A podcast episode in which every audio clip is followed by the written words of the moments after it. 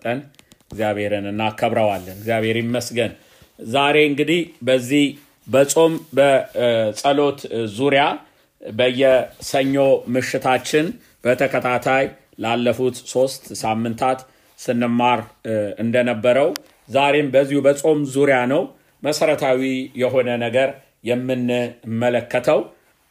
እንግዲህ ያለፉትን ሶስት ሳምንታት ራሳችንን በመመርመር ከዛ እግዚአብሔርን በመናፈቅ እግዚአብሔርን በመጠጋት በዚህ በሶስተኛው ሳምንት ደግሞ ሙሉ የሆነ የእግዚአብሔርን መገኘት በነገራችን፣ በጥያቄዎቻችን፣ በህይወታችን ዙሪያ እግዚአብሔር እንዲመጣ እየለመንነው ነው። ዛሬ ደግሞ የምንመለከተው ስንጾም ብቻ ሳይሆን በአጠቃላይ በክርስትና ህይወታችን አስፈላጊ የሆነ የክርስትና ልምምድ ስለሆነ በዛ ዙሪያ ነው የምንመለከተው። እግዚአብሔር ስትጸጸት ይጸጸታል የሚል ርዕስ ነው ያለኝ እና እግዚአብሔር እንዴት ይጸጸታል እንዴ የሚል ጥያቄ እያንዳንዳችን ልናነሳ እንችላለን። አዎ እግዚአብሔር ይጸጸታል። እግዚአብሔር ግን የሚጸጸተው የሰው አይነት ጸጸት ሳይሆን የእግዚአብሔር ጸጸት የሚባል አለ። ምን ማለት ነው ይሄ? እግዚአብሔር ይጸጸታል ማለት ምን ማለት ነው? እሱን እንድንመለከት እፈልጋለሁ። በተለይ በምንጾምበት ጊዜ እግዚአብሔር ብዙውን ጊዜ ለሰው ልጅ የሚጸጸትበት ሰዓት ስለሆነ እነዚህን ከመጽሐፍ ቅዱስ መጽሐፍ ቅዱሳዊ የሆኑ እውነታዎችን እየተመለከትን እንቆይና መጨረሻ ላይ በጸሎት ደግሞ በእግዚአብሔር ፊት እንቀርባለን። እግዚአብሔር ይባረክ። ከእኔ ጋራ የዮናስን ትንቢተ ዮናስን መጽሐፍ ምዕራፍ ሶስት ከቁጥር አንድ እስከ አምስት ያለውን እናውጣና ዛሬ ትንሽ ዮናስ ላይ እናተኩራለን። ከዛም ደግሞ ወጥተን ሌላ የምንመለከተው ይኖራል። ግን ብዙ የምንቆየው በዮናስ መጽሐፍ ላይ ይሆናል። እግዚአብሔር ይባረክ። የእግዚአብሔር ቃል በቁጥር አንድ ላይ እንደዚህ ይላል። ምዕራፍ ሶስት የእግዚአብሔር ቃል ለሁለተኛ ጊዜ እንዲህ ሲል ወደ ዮናስ መጣ። ወደ ታላቂቱ ከተማ ወደ ነነዌ ሄደህ የምነግርህን መልእክት ስበክላት። ዮናስ የእግዚአብሔርን ቃል ታዘዘ፣ ወደ ነነዌም ሄደ። በዚያ ጊዜ ነነዌ ታላቅ ከተማ ነበረች። እርሷም ከዳር እስከ ዳር ለመጎብኘት ሦስት ቀን ያስፈልግ ነበረ። ዮናስም ወደ ከተማይቱ ገብቶ የመጀመሪያውን ቀን ከተጓዘ በኋላ ነነዌ በአርባ ቀን ውስጥ ትገለበጣለች ብሎ አወጀ። የነነዌም ሰዎች እግዚአብሔርን አመኑ፣ ጾምንም አወጁ። ሰዎቹ ሙሉ ከትልቁ እስከ ትንሹ ማቅ ለበሱ ይላል።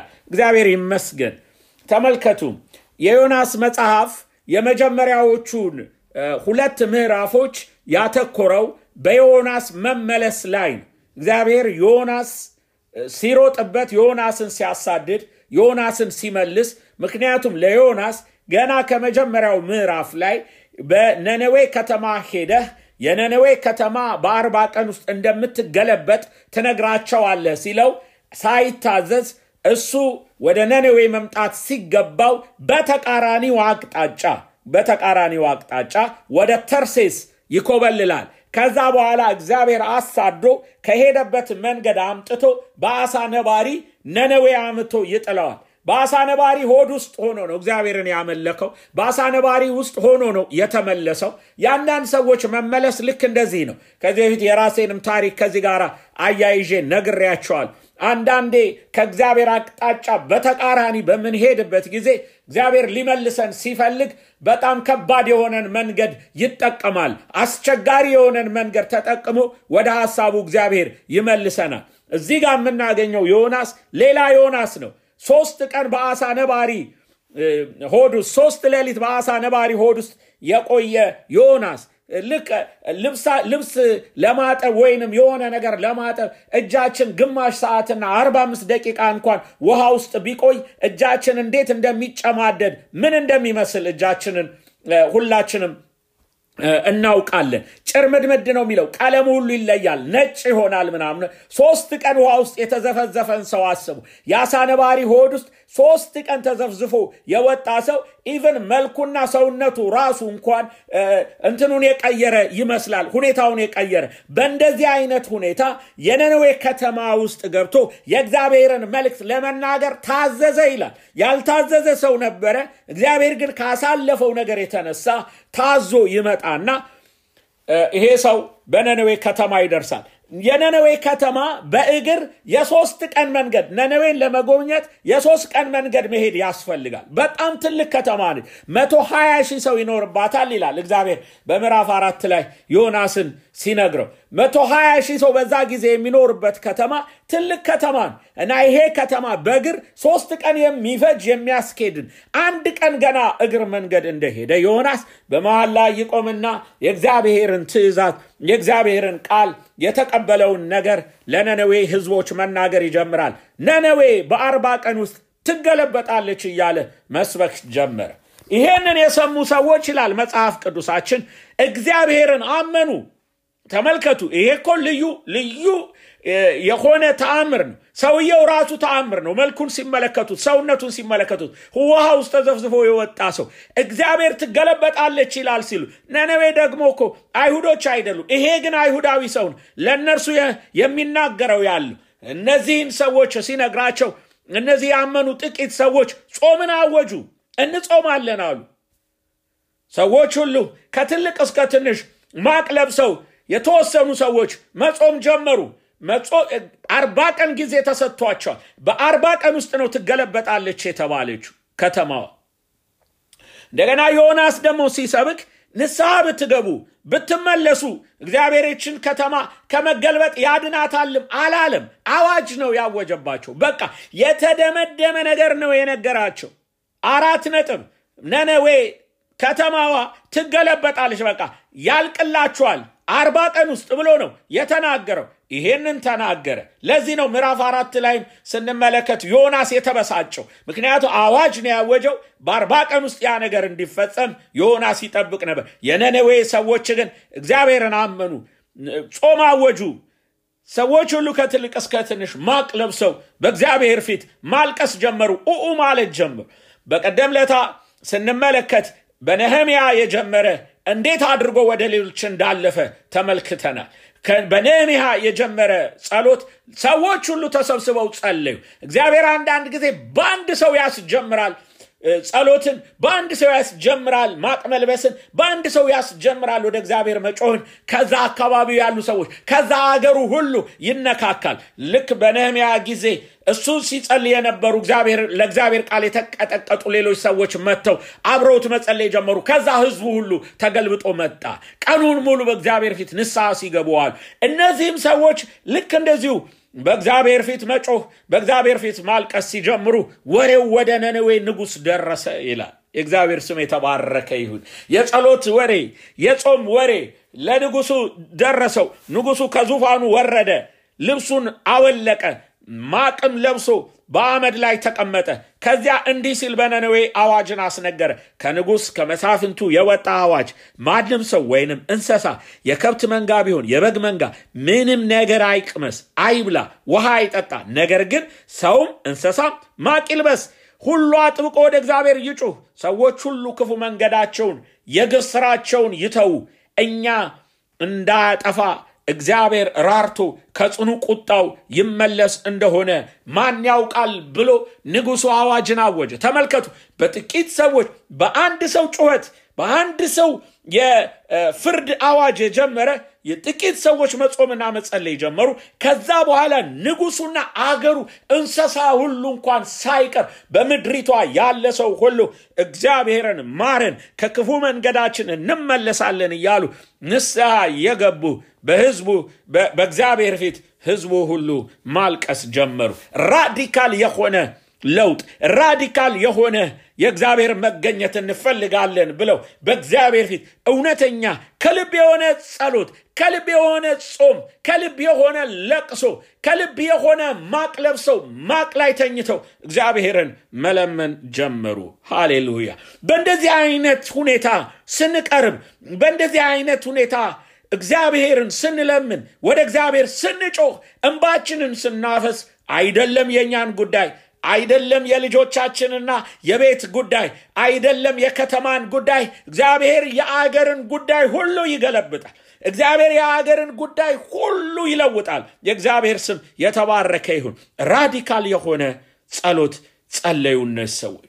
ከዛ እነዚህ ሰዎች መጸለያቸውን የተመለከተ አምላክ ማልቀሳቸውን የተመለከተ አምላክ ምግብ ትተው ማቅ ለብሰው በእግዚአብሔር ፊት ራሳቸውን ማዋረዳቸውን ከክፉ መንገዳቸውን መመለሳቸውን ያየ የሰራዊት ጌታ እግዚአብሔር በቁጥር አስር ላይ ምን ይላል? እግዚአብሔር ከክፉ መንገዳቸው እንደተመለሱ ስራቸውን አየ።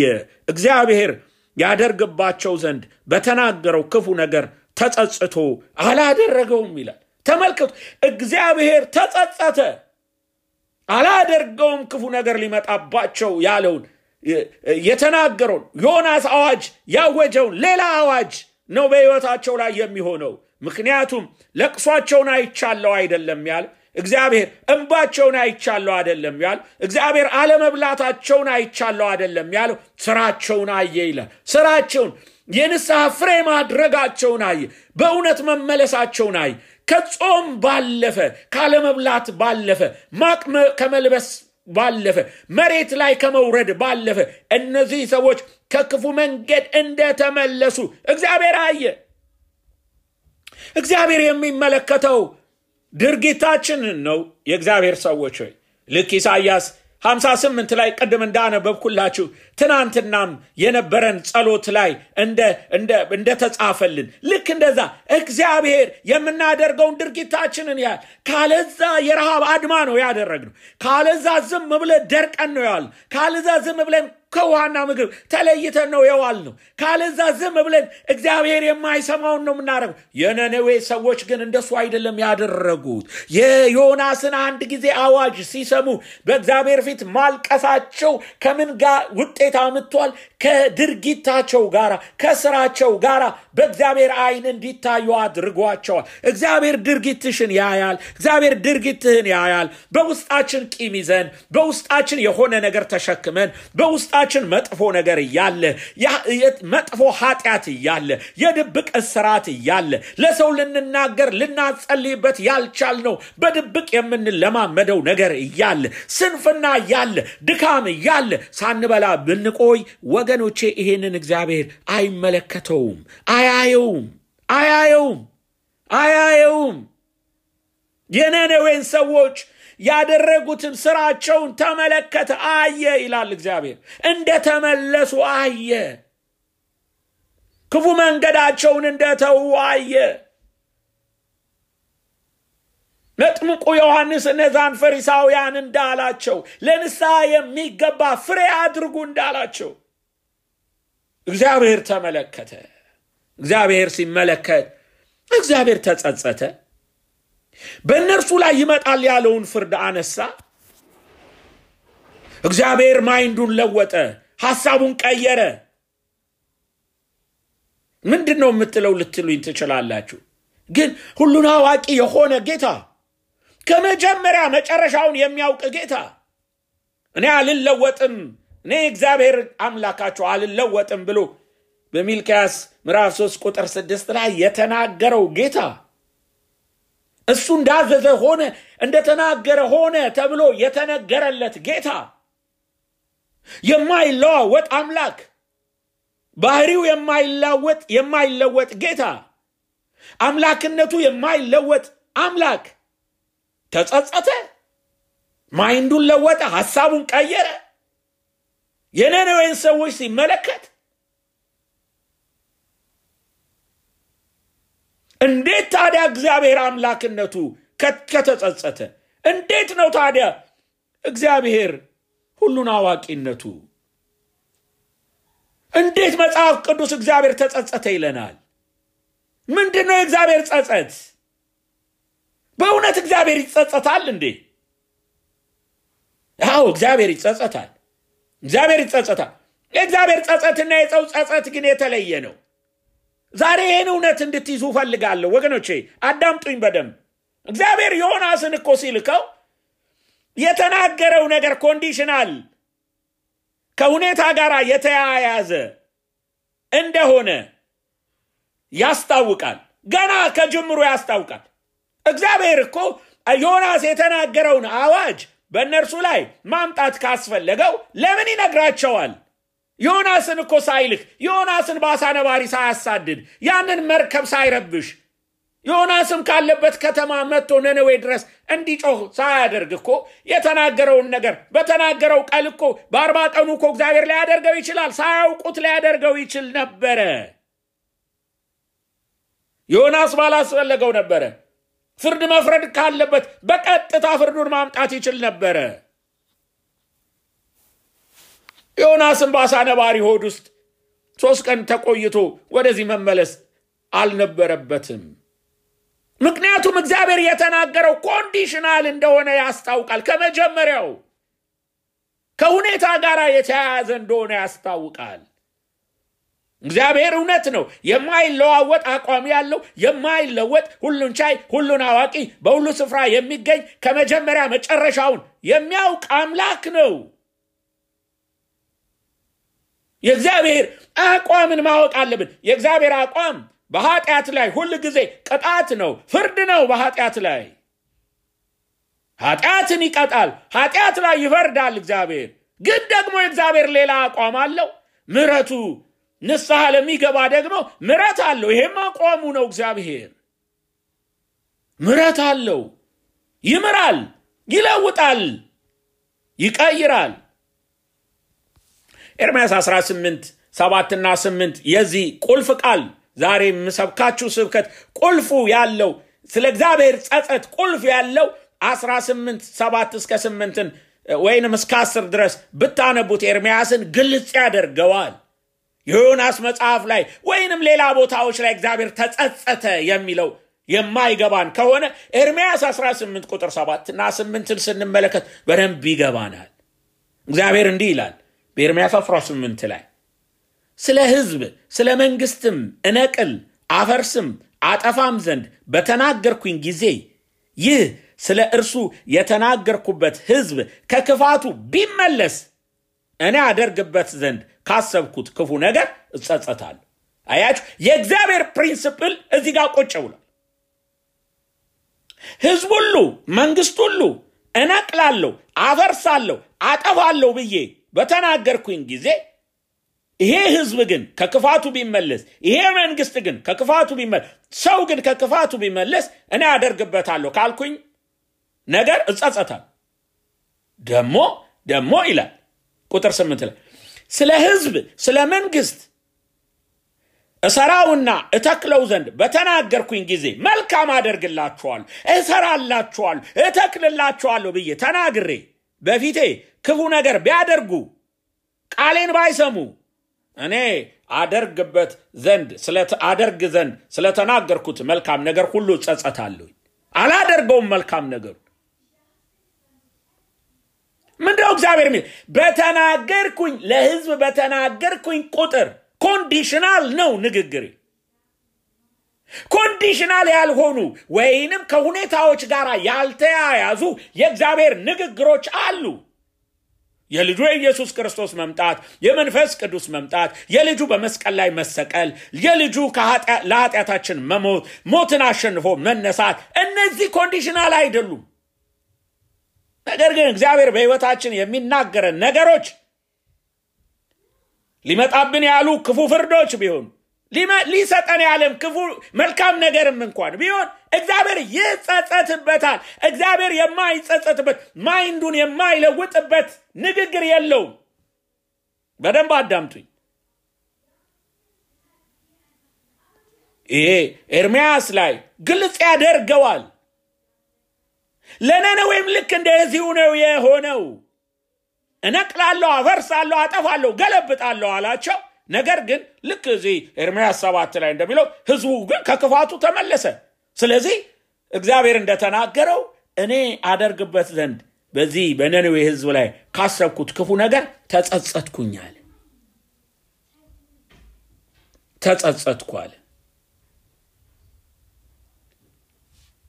እግዚአብሔር እጸጸታለዋል። የእግዚአብሔር መጸጸት በእርሱ ዘንድ የሐሳብ መለዋወጥና መቀያየር አይደለም። ኢንፋክት የሚለወጠውና የሚቀየረው ሰው ነው እንጂ እግዚአብሔር አይደለም። እግዚአብሔር እንዳለ ነው። ሰው ግን ከሚሄድበት ከክፉ መንገድ ሲለወጥ፣ መንገዱን ሲቀይር፣ ያለበትን ሁኔታ ሲቀይር፣ ሁኔታውን ሲቀይር እግዚአብሔር የተናገረውን ነገር ይፈጽመዋል። ካልተቀየረ ግን አሁንም የተናገረውን ነገር ይፈጽመዋል እግዚአብሔር። ለሰው የተሰጠን ምርጫ ነው የሚያሳየው። ነገር ግን እግዚአብሔር የሚጸጸተው መቼ ነው? ሰው ሲጸጸት ብቻ። እንደዚህ ነው የሚለው ኤርምያስን ያለው እንደዚህ ነው። ፍርድ አመጣለሁ፣ ቅጣት አመጣለሁ፣ ይሄ ይሆንብሃል በሕይወትህ ብዬ የተናገርኩት ሕዝብ ከተጸጸተ፣ ከክፉ መንገድ ከተመለሰ እኔ እጸጸታለሁ። ካልተጸጸተ አልጸጸትም። የሰው መጸጸት እግዚአብሔር እንዲጸጸት ያደርገዋል። የሰው መመለስ እግዚአብሔር እንዲጸጸት ያደርገዋል።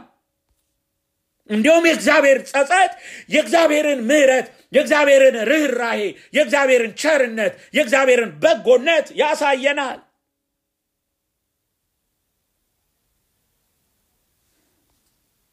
ለነነዌ ሕዝብ እግዚአብሔር ተጸጸተ፣ አዘነላቸው፣ ራራላቸው። ሲያለቅሱ ሲያይ ከክፉ መንገዳቸው ሲመለሱ ሲያይ ተሳስተን ነበር ከእንግዲህ በኋላ እንዳናደርግም ሲሉ ኦ እግዚአብሔር አዘነ። ለእግዚአብሔር እግዚአብሔር ለሰው ያለውን ፍቅር ነው የሚያሳየው የእግዚአብሔር ጸጸት። የሰውና የእግዚአብሔር ጸጸት የተለየ ነው። ሰው የሚጸጸተው ስለ ኃጢአት ነው። እግዚአብሔር የሚጸጸተው ግን ንስሐ ለገባ ሰው ነው። ስለ ኃጢአት አይደለም፣ ስለ ስህተት አይደለም። ሰው ስለ ስህተት ነው የሚጸጸተው። እግዚአብሔር ግን ንስሐ ለገባ ሰው ምረት ለማድረግ ነው የሚጸጸተው፣ ማይንዱን የሚለውጠው።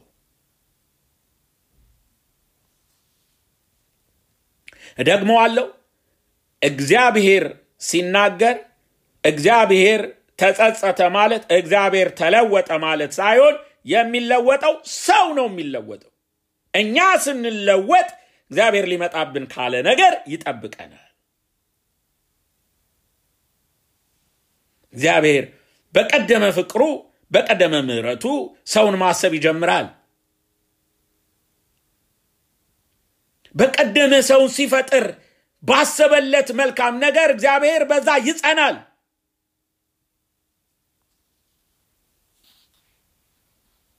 እንጂ እግዚአብሔር ሰው አይደለም። ሐሰትን አይናገርም። እንደ ሰውም አይጸጸትም። የሰው ጸጸት የለውም። ተሳስቻለሁ ብሎ እግዚአብሔር አይጸጸትም። የሰው ልጅ አይደለም።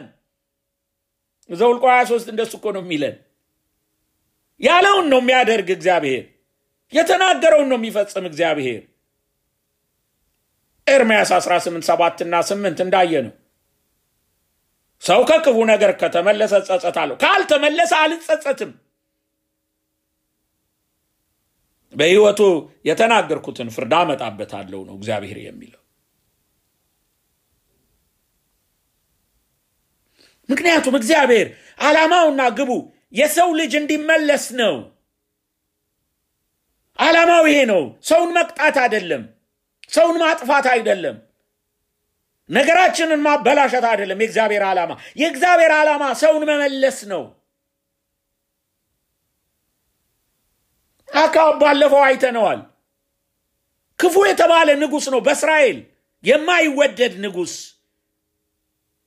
ናቡቴን ካስገደለ በኋላ ነቢዩ መጥቶ ክፉ ነገር በሕይወት ይሆንብሃል፣ በቃ እግዚአብሔር ይህን ተናግሯል አለው።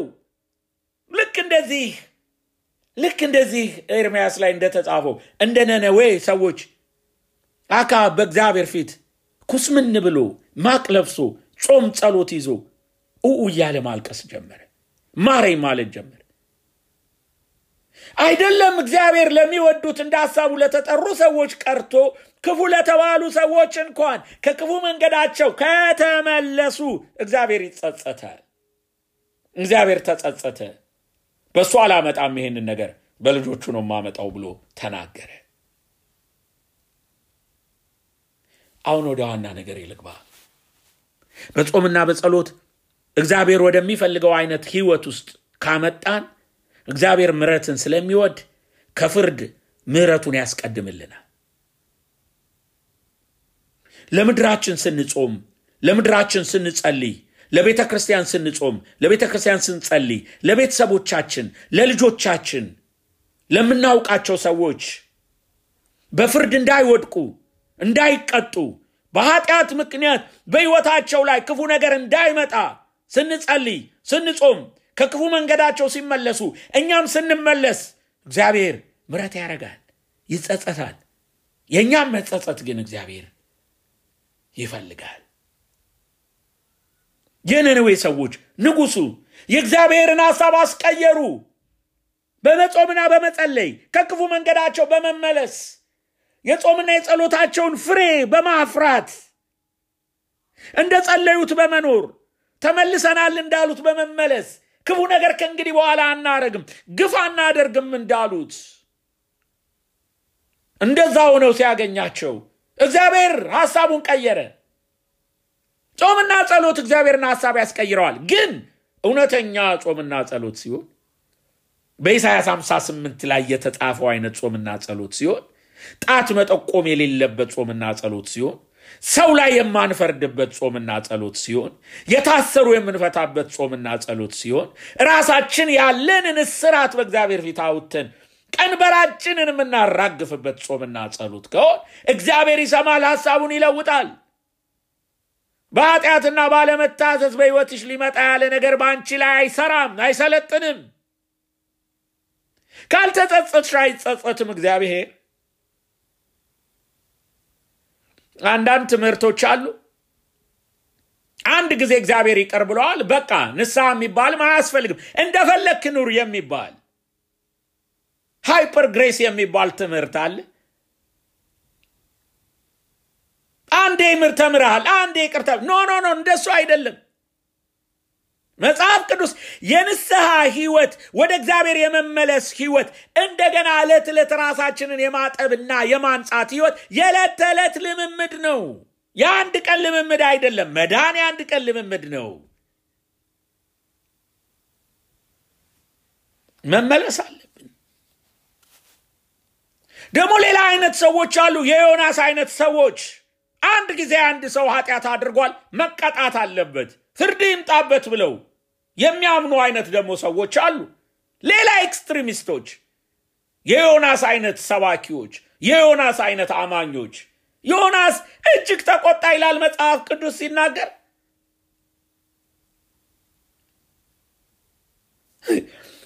ምዕራፍ አራትን ስታነቡ ዮናስን ከቶ ደስ አላሰኘውም ይላል። የእግዚአብሔር መጸጸት ደስ አላሰኘውም። የእግዚአብሔር ሐሳብ መለወጥ አስከፋው። ዮናስን ደስ አላሰኘውም። ቃሉ ራሱ ይገርማል። ደስ አልተሰኘም በእግዚአብሔር ስራ። ዮናስ ማን ነው? ከአሳ ነባሪ ውስጥ እኮ ያወጣው እግዚአብሔር ነው። ግን በፈጣሪው ስራ ደስ አልተሰኘም። ተቆጣ ዮናስ። አሉ አንዳንድ ሰዎች ኃጢአት ነው የመቀጣት አለበት የሚሉ ነገር ግን ሰው ከተመለሰ እግዚአብሔር ይጸጸታል።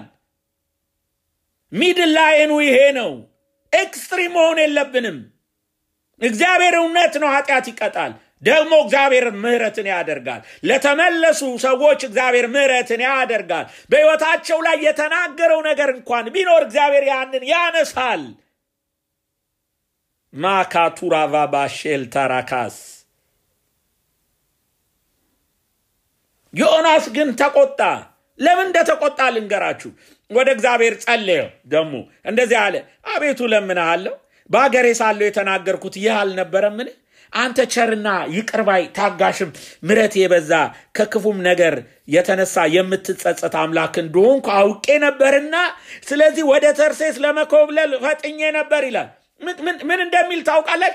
አንተ አውቃለሁ የምትጸጸት አምላክ እንደሆንክ አውቃለሁ። ስለዚህ ነው ልታዘዝ ያልፈለግኩት። ምክንያቱም ምክንያቱም ለምንድን ነው ዮናስ ምን ማለቱ ነው? በሌላ አባባል ግልጽ ግልጽ በሆነ አባባል ምን ማለቱ ነው? እኔ እዛ ሄጄ ተናግረ አንተ ትጸጸትና ስትመለስ እኔን ውሸታም ታደርገኛለህ። ተናግሮ ይሄ ነቢይ የተናገረው አልተፈጸመም ታስብለኛለህ። ስለዚህ እኔ ኮበልላለሁ ብሎ ነው የኮበለለው። የህዝቡ መመለስ ጉዳይ አልሰጠውም። የእግዚአብሔርን ባህሪ ያውቃል። ይቅር ባይ፣ ታጋሽ፣ ምሕረቱ የበዛ ከክፉ ነገር የተነሳ የሚጸጸት አምላክ እንደሆነ ያውቃል። ግን የእሱን credibility ስለሚያጣ ዮናስ እኔ የተናገርኩት ሰው አይቀበለውም፣ ይሄ ውሸታም ተናግሮ ነነዌ መች ተገለበጠች ይሉኛል ብሎ ቃሉ ስላልተፈጸመ አዝኖ በእግዚአብሔር ደስ አልተሰኝ፣ በእግዚአብሔር ተቆጣ። የእግዚአብሔር ሰዎች ሆይ ጸሎት እኮ የምንጸልየው ለይስሙላ አይደለም። የምንጾመው እኮ ዝም ብለን አይደለም። የምንጾመውና እኮ የምንጸልየው እግዚአብሔር እንዲለወጥ እኮ ነው። ሐሳቡን እንዲለውጥ ኢነሴንስ እግዚአብሔር አይለወጥም። የተናገረብን ነገር እንዲቀርና በረከትን እንዲያመጣ እኮ ነው የምንለውጠው። በኃጢአታችን ምክንያት ቢሆን ባለመታዘዝ ቢሆን በአመፃ ቢሆን በሕይወታችን የፈራንበት ነገር ካለ እግዚአብሔር መጸጸታችንን ሲያይ እንዲጸጸት እኮ ነው የምንጾመው።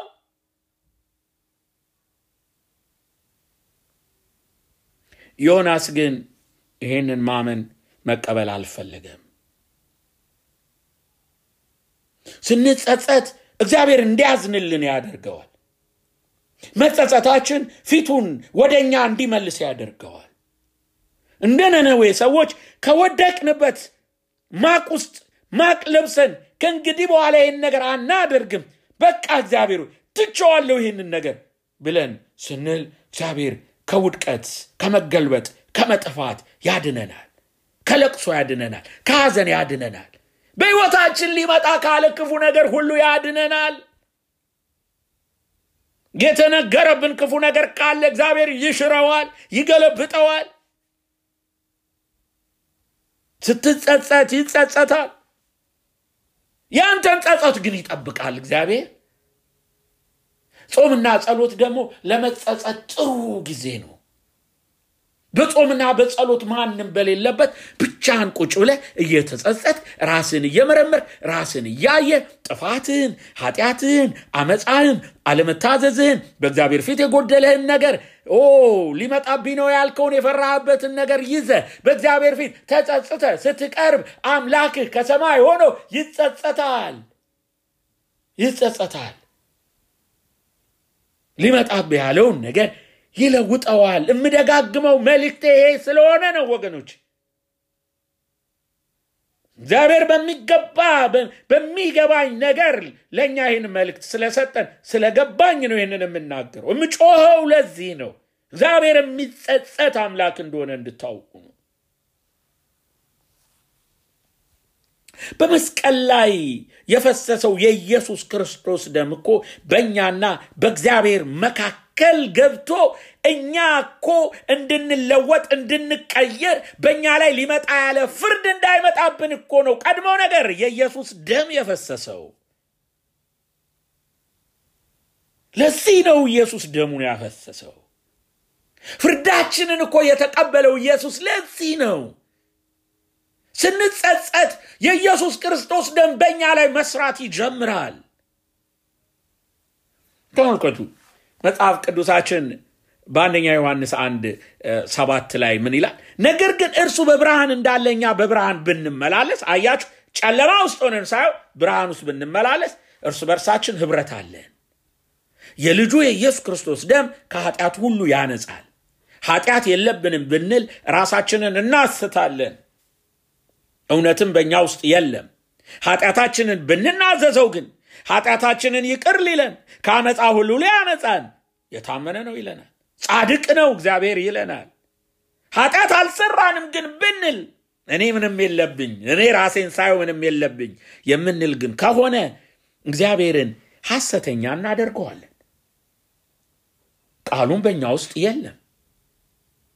ቃሉ ግን በውስጣችን ካለ ኃጢአታችንን መናዘዝ ኃጢአታችንን ይቅር እንዲለን ከመንገዳችን ከጨለማ ወጥተን ወደ ብርሃን ውስጥ መግባት የኢየሱስ ክርስቶስ ደም በእኛ ላይ እንዲሰራ ያደርጋል። የኢየሱስ ክርስቶስ ደም በእግዚአብሔር ቤት ምሕረት እንድናገኝ ይታይልናል። ዕብራውያን 12 ላይ የእግዚአብሔር ቃል ምላል የአዲስ ኪዳን መካከለኛ ወደሚሆን ወደ ኢየሱስ ክርስቶስ ከአቤል ደም ይልቅ የሚሻለውን ወደሚናገር ወደ መርጨት ደም ደርሳችኋል ነው የሚለው።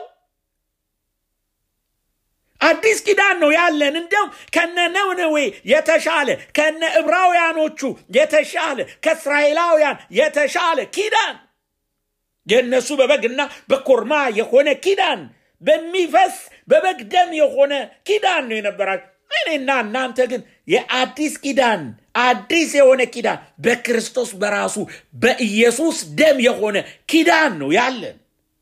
የኪዳን ሰዎች ነን። የኪዳን ሰው ሲጸጸት እግዚአብሔር ይጸጸታል።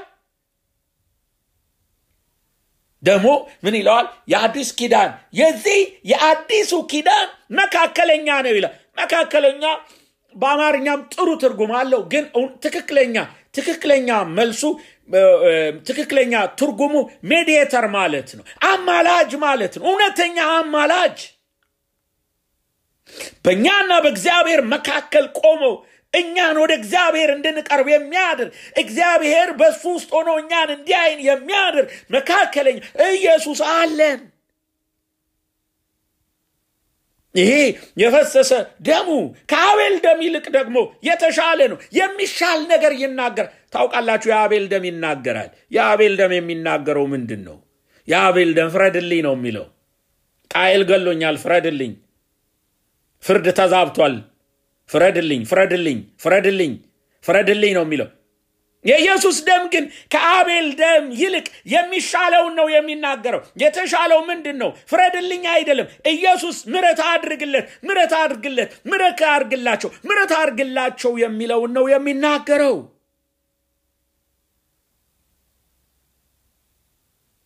የኢየሱስ ደም ለሚጸጸት ሰው ይሰራል።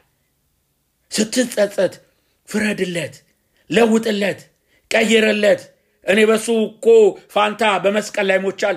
እኔ እኮ ለሱ ነው ደሜን ያፈሰስኩት። እግዚአብሔር ማረው፣ ቶ ምረት ይምጣለት፣ ቸርነት ይብዛለት፣ ነገሩ ይለወጥ። እንደዚህ ሆኖ አይቀጥል። ፍርድ በቤቱ አይምጣ፣ ውድቀት በቤቱ አይምጣ፣ አለመሳካት በቤቱ አይምጣ።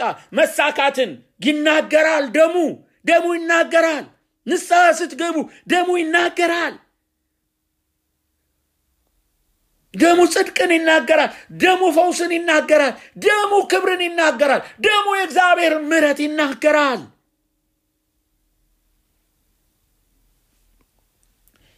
እንደገና ይህንን ልናገር፣ የተጠራንበት የደረስንበት ከአቤል ደም ይልቅ የሚሻለውን የሚናገር ብቻ አይደለም። ወደ መርጨት ደም ነው የደረሳችሁት። የመርጨት ደም የመርጨት ደም የሚለውን ለመረዳት ዘጸአት መጽሐፍ ላይ ሄደን መረዳት ያስፈልገናል። አልገባበትም፣ ግናን ነገር እንድታውቁልኝ ይፈልጋል። ሙሴ ሁሉን ነገር በድንኳን ውስጥ ያሉትን ነገር ሰርቶ ከጨረሰ በኋላ የታረደውን የበጉን ደም ወስዶ በእነዚህ ዕቃዎች ሁሉ ላይ ሰባት ጊዜ ረጨው ረጨው። ከዛ በኋላ የተቀደሰ ሆኑ፣ የእግዚአብሔር ሆኑ። ዕቃው ሁሉ የእግዚአብሔር ክብር የሚገለጠ ከዕቃዎች ሁሉ የተለየ ሆነ፣ ደም ስለተረጨበት። የቤተ መቅደሱ በድንኳን ውስጥ ያሉ መገልገያ ዕቃዎች ሁሉ ስለተረጨባቸው ደም የተለዩ ሆኑ።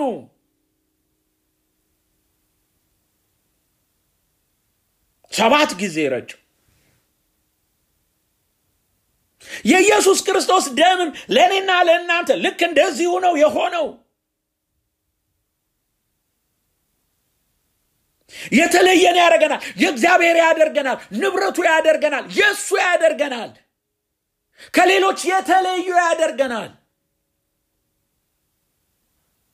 በመገናኛው ድንኳን ውስጥ ያሉ ዕቃዎች እኮ ወገኖቼ በወርቅ በተለያዩ ነገሮች ነው የተሰሩት። ሌላ ወርቅ እኮ አለ እኮ ከድንኳኑ ውጭም ግን በዛ ውስጥ ያለው ወርቅ በምን ይለያል? በዛ ውስጥ ያለው የግራር እንጨት በምን ይለያል? በዛ ውስጥ ያለው ዕቃዎች በምን ይለያሉ? መቅረዙ በምን ይለያል? ደሙ ሲነካቸው የእግዚአብሔር ዕቃዎች ሆኑ፣ የተቀደሱ ዕቃዎች ሆኑ፣ የክብር ዕቃዎች ሆኑ። ይሄ የመርጨት ደም በእኛ ላይ ሲፈስብን ይሄ የመርጨት ደም በእኛ ላይ ስለነካን የተለየን ሆነናል። ሙሴ ሰባት ጊዜ ረጨው ይሄን ደም። አዲስ ክርስቲያን አዲስ እንኳን አይደለውም አገልግሎት በጀመርኩበት የመጀመሪያ ዓመት ላይ አንድ ቀን የዘጸአት መጽሐፍን እያነበብኩኝ የታረደው በግ ኢየሱስ እንደሆነ ደሙ የተረጨው ኢየሱስ እንደሆነ እያመሳከርኩ አዲስ ኪዳን እየሄድኩኝ እያጠናው እያጠናው እያለው ሰባት ጊዜ ደሙን የበጉን ደም በእቃዎቹ ላይ እንደረጨ አነበብኩና የኢየሱስ ምሳሌ ከሆነ ይሄ ደሙ ኢየሱስ ሰባት ጊዜ ደሙ ፈሷል እንዴ? እንዴት ነው ሰባቴ የረጨው? በቃ አልገባኝም። በጣም ብዙ ጥያቄ እየጠየቅኩ ይሄንን የምጠይቀውም ሰው ስላልነበረ እግዚአብሔርን ለመን እግዚአብሔር እንዲው የኢየሱስ ደም ሰባቴ ተረጭቶ ከሆነ እግዚአብሔር ይህንን ነገር እስቲ አብራልኝ፣ ይህን ነገር ግለጽልኝ እያሉ ቃሉን እያጠናው እየጸለይኩኝ ከዛ የማለዳ ጊዜ ብዙ ጊዜ የማደርገው ሌሊት እነሳና ቃል ካጠናውኝ በኋላ ተመልሼ እተኛለሁኝ። በጣም ሌሊት ስለምነሳ ከዛ ተመልሼ ተኛሁኝ እና የተኛው ከተኛው አስር ደቂቃ ምንም አልሞላም እንደ ሸለብ እንዳደረገኝ የሆነ ራእይ አየሁኝ እና ራእዩ ላይ ኢየሱስ ክርስቶስ በመስቀል ላይ ተሰቅሎ ሰባት ቦታዎች ላይ ደሙ ሲፈስ በመስቀል ላይ ተሰቅሎ ተመለከትኩኝ። ከዚህ በፊት መስክሬላችሁ ሊሆን ይችላል፣ ወይ ሽቱትጋርት ወይ እዚህ ሰባት ቦታ ከጭንቅላቱ ላይ የሾክ ጉንጉን ሲያደርጉበት አንድ፣ ሁለቱ እጆቹ ላይ ሶስት፣ ሁለቱ እግሮቹ ላይ አምስት፣ ጎኑ ላይ በጦር ሲወጉት ስድስት፣ ጀርባው ላይ ሲገርፉት ሰባት ሰባት ቦታ ደሙ እንደፈሰሰ በዛ ራእይ ውስጥ ይነግረኛል። የሆነ ድምፅ ሰማለሁኝ። የተወጋውን ቦታ እያየውኝ የፈሰሰውን ደም ሰባት ጊዜ ፍጹም የሆነ ማንጻት ኢየሱስ በብሉይ ኪዳን ዕቃዎቹ ላይ የተረጨው ሰባት ጊዜ ሙሴ የረጨው ደም ልክ እንደዚሁ ኢየሱስም በአዲስ ኪዳን ሰባት ጊዜ ደሙን አንጠባጥቦልናል። እኔና እናንተ ለእግዚአብሔር የተለዩ ሰዎች እንሆን ዘንድ ኃጢአት እንዳይገዛን ኃጢአትን ማንጻት ብቻ አይደለም፣ ኃጢአትን ማጥራት ብቻ አይደለም። ከዛ በኋላ ደግሞ በኃጢአት ላይ በድል እንድንመላለስ የሚያደርግን በደሙ የሆነ ክብርን በላያችን ላይ ሊለቅብን ኢየሱስ ለእኔና ለእናንተ ደሙን አፍስሶልናል። ደሙን አፍስሶልናል። የእግዚአብሔር ሰዎች ሆይ ዛሬ ለሚጸጸት ይሄ ደም ይሰራል። ይሄ ደም ይሰራል። አንዳንዶች እንደሚሉት እንዳይሆን እንዳትቀበሉ የዚህ አይነት ትምህርቶች አሉ። አይ አንደኛ ዮሐንስ ሁለተኛ ዮሐንስ ላላመኑ ገና አዲስ ለሚመጡ ሰዎች ነው የተጻፈው ይላሉ። ለአማኞች ነው ወንድሞች ሆይ ይላል። ንስሐ አያስፈልግም የሚባል ትምህርት በወጣቶቻችን መካከል እየተራባ ነው ያለው ወገኖቼ። መንፈስ ቅዱስ አይወቅስም። መንፈስ ቅዱስ የሚወቅሰው ኃጢአተኛን ነው እንጂ አማኝን አይወቅስም የሚሉ ትምህርቶች ብዙዎች እየሰበኩ ነው ያሉት። ነገር ግን መጽሐፍ ቅዱሳችን ግልጽ አድርጎ በብርሃን መመላለስ ከፈለጋችሁ የኢየሱስ ክርስቶስ ደም ያስፈልጋችኋል። የኢየሱስ ክርስቶስ ደም ካላነጻችሁ አትነጹም። ካልተጸጸታችሁ አምላክ አይጸጸትላችሁም። በኃጢአታችሁ ትሞታላችሁ። ስለዚህ ዛሬ በዚህ ማጠናቀቅ እፈልጋለሁኝ። ስትጸጸት ይጸጸትልሃል። ስትጸጸቺ ይጸጸትልሻል። ስትመለስ ይመለሳል። መልሰን እንመለሳለን አለ። ዛሬ ከማለዳ ጀምሮ እግዚአብሔር ሲያነቃን ነበር። ማለዳ አምስት ሰዓት በነበረን ጸሎት ለዚህ ምድር ለምድራችን ስንጸልይ ነበር በንስሐ ነህምያ እንደጸለየ ኃጢአታቸውን ይቅር በል፣ በደላቸውን ይቅር በል፣ ተመለስ እግዚአብሔር እያልን ዛሬም ከዛ የተለየ የለኝም። ይሄ የጾም principle ነው። መመለስ የጾም principle ነው። እግዚአብሔርን ተመልሶ መለመን የጾም principle ነው ወገኖቼ። በዚህ አይነት መንፈስ ከተመላለስን እግዚአብሔር ይጸጸታል፣ እግዚአብሔር ይመለሳል። ለነነዌ ሰዎች እንደተመለሰ ይመለሳል። ክፉ ነገር በሕይወታችን እንዳይመጣ ያደርጋል። እግዚአብሔር ክንዱን ይዘረጋል፣ እጁን ይዘረጋል። አምላክ ይለውጠናል፣ ያጸናናል፣ ያቆመናል፣ ይቀይረናል። በምን አይነቱ ሁኔታ ውስጥ ነው ያላችሁት? የእግዚአብሔር ሰዎች ሆይ እንዴት ነው ያላችሁት? ያልተፈታ ነገር አለ በሕይወታችሁ? እንቆቅልሽ አለ በሕይወታችሁ? የፈራችሁት ነገር አለ በሕይወታችሁ? እየተለማመዳችሁትስ ያለ ክፉ ነገር አለ? ያልተመለሳችሁበትስ ነገር አለ? ይቅር ያላላችሁትስ ነገር አለ? በእግዚአብሔር ፊት ያልቀረባችሁበትስ ነገር አለ? ቅረቡ ዛሬ። እግዚአብሔር በመጸጸት ስትቀርቡ እግዚአብሔር በመጸጸት ይመለሳል። ክብር ለእግዚአብሔር ይሆን። እንጸልያለን።